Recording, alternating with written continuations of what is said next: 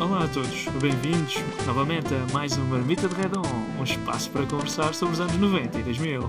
Eu sou o Marco e tenho comigo o Tiago Maurício, Olá, boa noite. a Joana Olá! e o Tiago Carreira. Olá, olá! E hoje vamos falar de passagens de ano. Malta, venham de lá as vossas histórias sobre as passagens de ano, aqueles momentos bizarros que às vezes são preconizados pela tia ou pelaquela, enfim, mini criança de 6 anos que decide que é uma altura fantástica para tentar abrir uma garrafa de espumante e acaba a levar com a rolha na cabeça e parar ao hospital. Não dizer que isso fui eu. Ah, Joana, tens alguma história na passagens de ano para nos contar? Olha, as passagens de ano, em particular desta nossa época rica em parvoíce dos anos 90 e 2000, ah, para mim a melhor história foi ah, um ano em que nós decidimos ir ver o fogo de artifício no Parque das Nações, antiga Expo. E em que, ah, como nós, todas as pessoas desses inícios do ano 2000 achavam a melhor ideia de sempre. Uh, só que as pessoas saíam de casa muito em cima da hora, com o rabo nos seus carros e acabavam a passar a passagem de ano a caminho da Expo. E foi exatamente isso que aconteceu connosco. Passámos a passagem de ano em cima da ponte que passa por cima da linha do comboio. E portanto foi só deprimente. Um, e como nós, todas as pessoas que estavam a fazer fila nesse momento e que passaram a passagem de ano naquele lugar uh, com crianças e foi só estranho e o fogo de artifício não se viu e pronto. Mas, mas todos encafuados dentro do carro, naquele Lego. Não, não, no, no momento em que as pessoas perceberam que estava perdido, que todo o, toda a aventura, todo o endeavor estava perdido, saíram dos carros no meio da estrada. Abandonaram. Passagem ano. Exato. E, e foi basicamente isso. Ahm, não houve assim mais nada. Acho que da, famosa passagem de ano do ano 99 para o 2000, esse conseguimos estar lá na, na, na Expo ah, e toda a gente depois olhou para os seus telefones para ver se o bug tinha atingido ou não.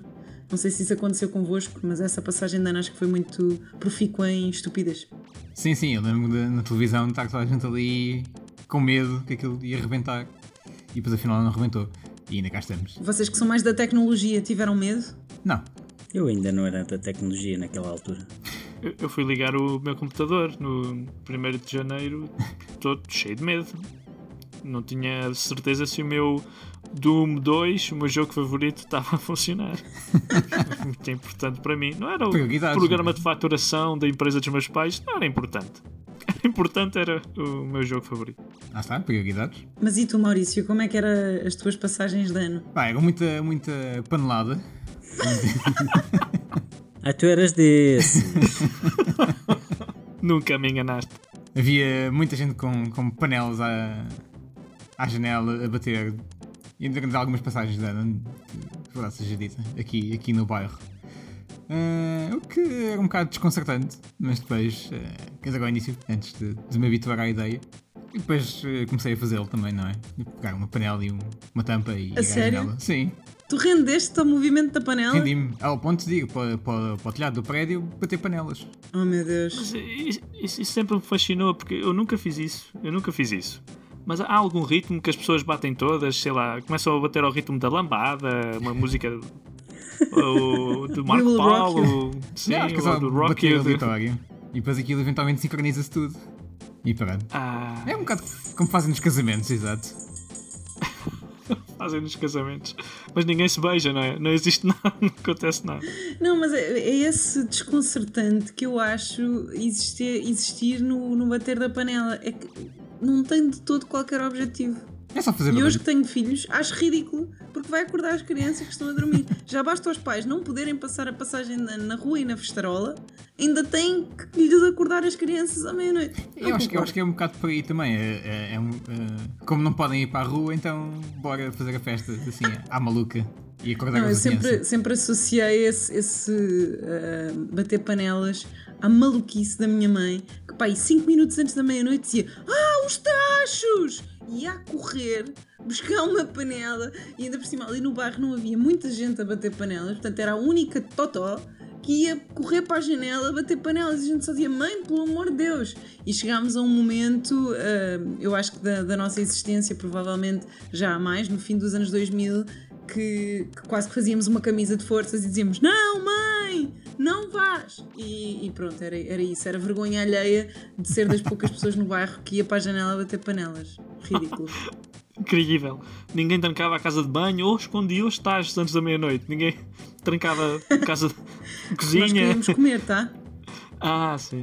É então, e, e, tiveram muitas daquelas desilusões de, de, do champanhe precoce que saltava fora antes da meia-noite? Ou não? Era, às vezes era frustrante quando, assim, quando, havia muitos, muitos senhores na, na, sala, não é? E aquilo saltava e ficavam todos frustrados porque, pronto, não era, era antes da meia-noite. não, não, nunca job. nunca... You had one job. E vocês tinham alguma tradição uh, específica para além do champanhe? Nas Sim. vossas famílias ou na vossa maneira de passar a passagem de ano? Serem algum sítio especial em casa? Eu tenho uma relacionada com, com o espumante, que era tentar acertar com a rolha do espumante na cabeça da minha avó. Portanto, era, o objetivo era tinha de fazer um, uma tabela no teto, porque sem tabela é, é fácil, não é? Então tinha de fazer tabela no teto e foi acertar na cabeça da minha avó. Era uma competição, o meu tio e o meu pai chegaram a participar. E todos os anos tinham. Enfim. Mas, mas porque ela já tinha adormecido? Não, não lembro, não lembro como é que começou, mas tem assim uma. Há, há, há justificações. Há justificações, eu não sei quais são. Mas, mas isto, pronto, isto para dizer que ainda hoje em dia fazemos, fazemos piada com isso. A minha avó sai da sala, cada vez que há uma garrafa de espumante, ela vai, foge, e quando houve o pop, ela volta à sala. Isso, isso já é pavloviano, quer dizer. Sim, já desistiu, sabes? São tantos anos que ela ah, já não está para isso, coitadita. Temos que pôr nas notas deste episódio que nenhuma avó foi magoada no decorrer da execução do episódio. Sim. E tu, Tony, quando assim, tens assim mais alguma história engraçada que queres partilhar? Não, eu sou uma pessoa muito secante no que toca a passagens de ano. Já tive as passagens de ano típicas com a família. Uh, não muito diferente de um jantar de Natal, digamos assim. Uh, todos a olhar para a televisão a ver a, a, a passagem de ano da Superboc, com, lá com a, a carica a rodar com o 10, 9, 8. Um, já tive passagens de ano em que ia para a Praia da Nazaré, quer com os meus pais, na verdade é um bocado inútil, quer com, com amigos, já nos anos 2000, bem mais avançados, em que eu já tinha se calhar 16 anos, talvez. Lembro-me de um episódio em que fomos só um grupo de três amigos e alguém bebeu demais, que não fui eu, que eu sou um, um senhor responsável. um amigo meu que eu não vou nomear bebeu demasiado e acabou por passar a passagem de ano na banheira, se não estou em erro. Uh, e, e sou uma seca, digamos assim. Lembro-me de uma passagem de ano em que eu era criança, provavelmente tinha menos de 10 anos, que eu acho que os meus pais foram a um restaurante, uma coisa assim que tinha uma festa, e que eu andei a passar grande parte da noite a brincar com cadeiras empilhadas e a fazer daquilo o meu castelo. E pá, não faço ideia o que é que aconteceu depois. Não tinha ninguém com quem brincar, só tinha cadeiras. Fiz um castelo. Sim. Eu, eu, eu acho que era tão frustrante para os nossos pais ter que estar com crianças, tipo aquela. quando os nossos pais ainda eram jovens, que queriam sair e festa e não sei o quê, e tinham que ter uma criança em casa e não podiam fazer mais nada por causa disso, pronto. Um, e, e é essa a imagem que eu tenho dos adultos naquela altura. que eram aborrecidos. Tu agora és assim, tendo em conta que tens uma criança, não é? Também és uma seca. Sou, sou uma seca, mas foi assim que eu comecei esta conversa. Eu sou uma seca. Sim, temos que dizer que esta passagem de ano uh, nós dormimos uma cesta e acordamos um quarto para a meia-noite para depois festejar a meia-noite. Portanto, sim, foi só por causa da pandemia. Não tem sim, nada a ver sim, com a idade. Sim. Não, claro que não. Ah. mas, mas, mas isto para dizer que hum, eu percebo o que tu estás a dizer, que parece que os adultos uh, gostavam muito daquela passagem de ano em casa uh, e na verdade talvez não gostassem, só faziam isso por nossa causa. Mas é engraçado porque como depois passamos àquela fase da rebelião que é porque mais uma passagem de ano com os meus pais? Quando é que eu vou poder passar a passagem de ano com os meus amigos, ir às festas e fazer essas coisas? Eu acho que aí a passagem Sim. dos anos 2000 E, e, começa, pelo menos para mim, a trazer essa ideia de, pelo amor de Deus, o que é que se está a passar. Achava muito gira a comida e aquelas coisas, mas o resto, uh, tudo bem. Até porque na nossa casa tínhamos uma tradição que era no dia 1 de janeiro, uh, ao almoço, comíamos sempre fondue de carne e de queijo. E era o máximo. Portanto, eu mesmo depois, mais velha, eh, esse dia 1 eu ia almoçar a casa. Podia não ter dormido muito, podia não ter dormido todo, mas vou ir a casa, era é fulcral, era uma das tradições. Mas isto para te dizer, Tiago, que os meus pais foram a uma festa, na altura numa vila, numa discoteca, e eu fui com eles. E eu é que disse: Eu não me quero ir embora. E era bem já depois das 3 da manhã. A minha irmã já dormia a bem dormir. E eu disse: Não, não, não. Então está aqui música, está aqui pessoas, está aqui festa. Portanto. Um, e eles queriam ir embora para casa Mas sim, essa foi acho que a minha primeira festa. Eu lembro-me quando era criança tinha aquela uh, vontade de ficar acordado até o mais tarde possível porque era passagem de ano, aquela rebeldia. Eu nunca posso ficar acordado, então a passagem de ano vou ficar acordado até o infinito. e adormecias passado 10 minutos, não? Não, atenção, eu acho que foi para mim um feito histórico quando eu vi às 5 da manhã. Às 5 da manhã foi aquela barreira psicológica. Eu nunca pensei que fosse possível ficar acordado até às 5 da manhã. É por isso todo um mundo de possibilidades. É? A partir daí. É. Depois o técnico mostrou-me que ficar acordado até às 5 da manhã é só deprimente. Exato. True. Voto nisso. Mas vocês também achavam que se passavam coisas estranhas uh, e diferentes uh, a partir de uma certa hora à noite? Nomeadamente na noite da passagem de ano? Não. Que existia um mundo que os adultos escondiam de nós? Conta lá, o que é que tu achavas?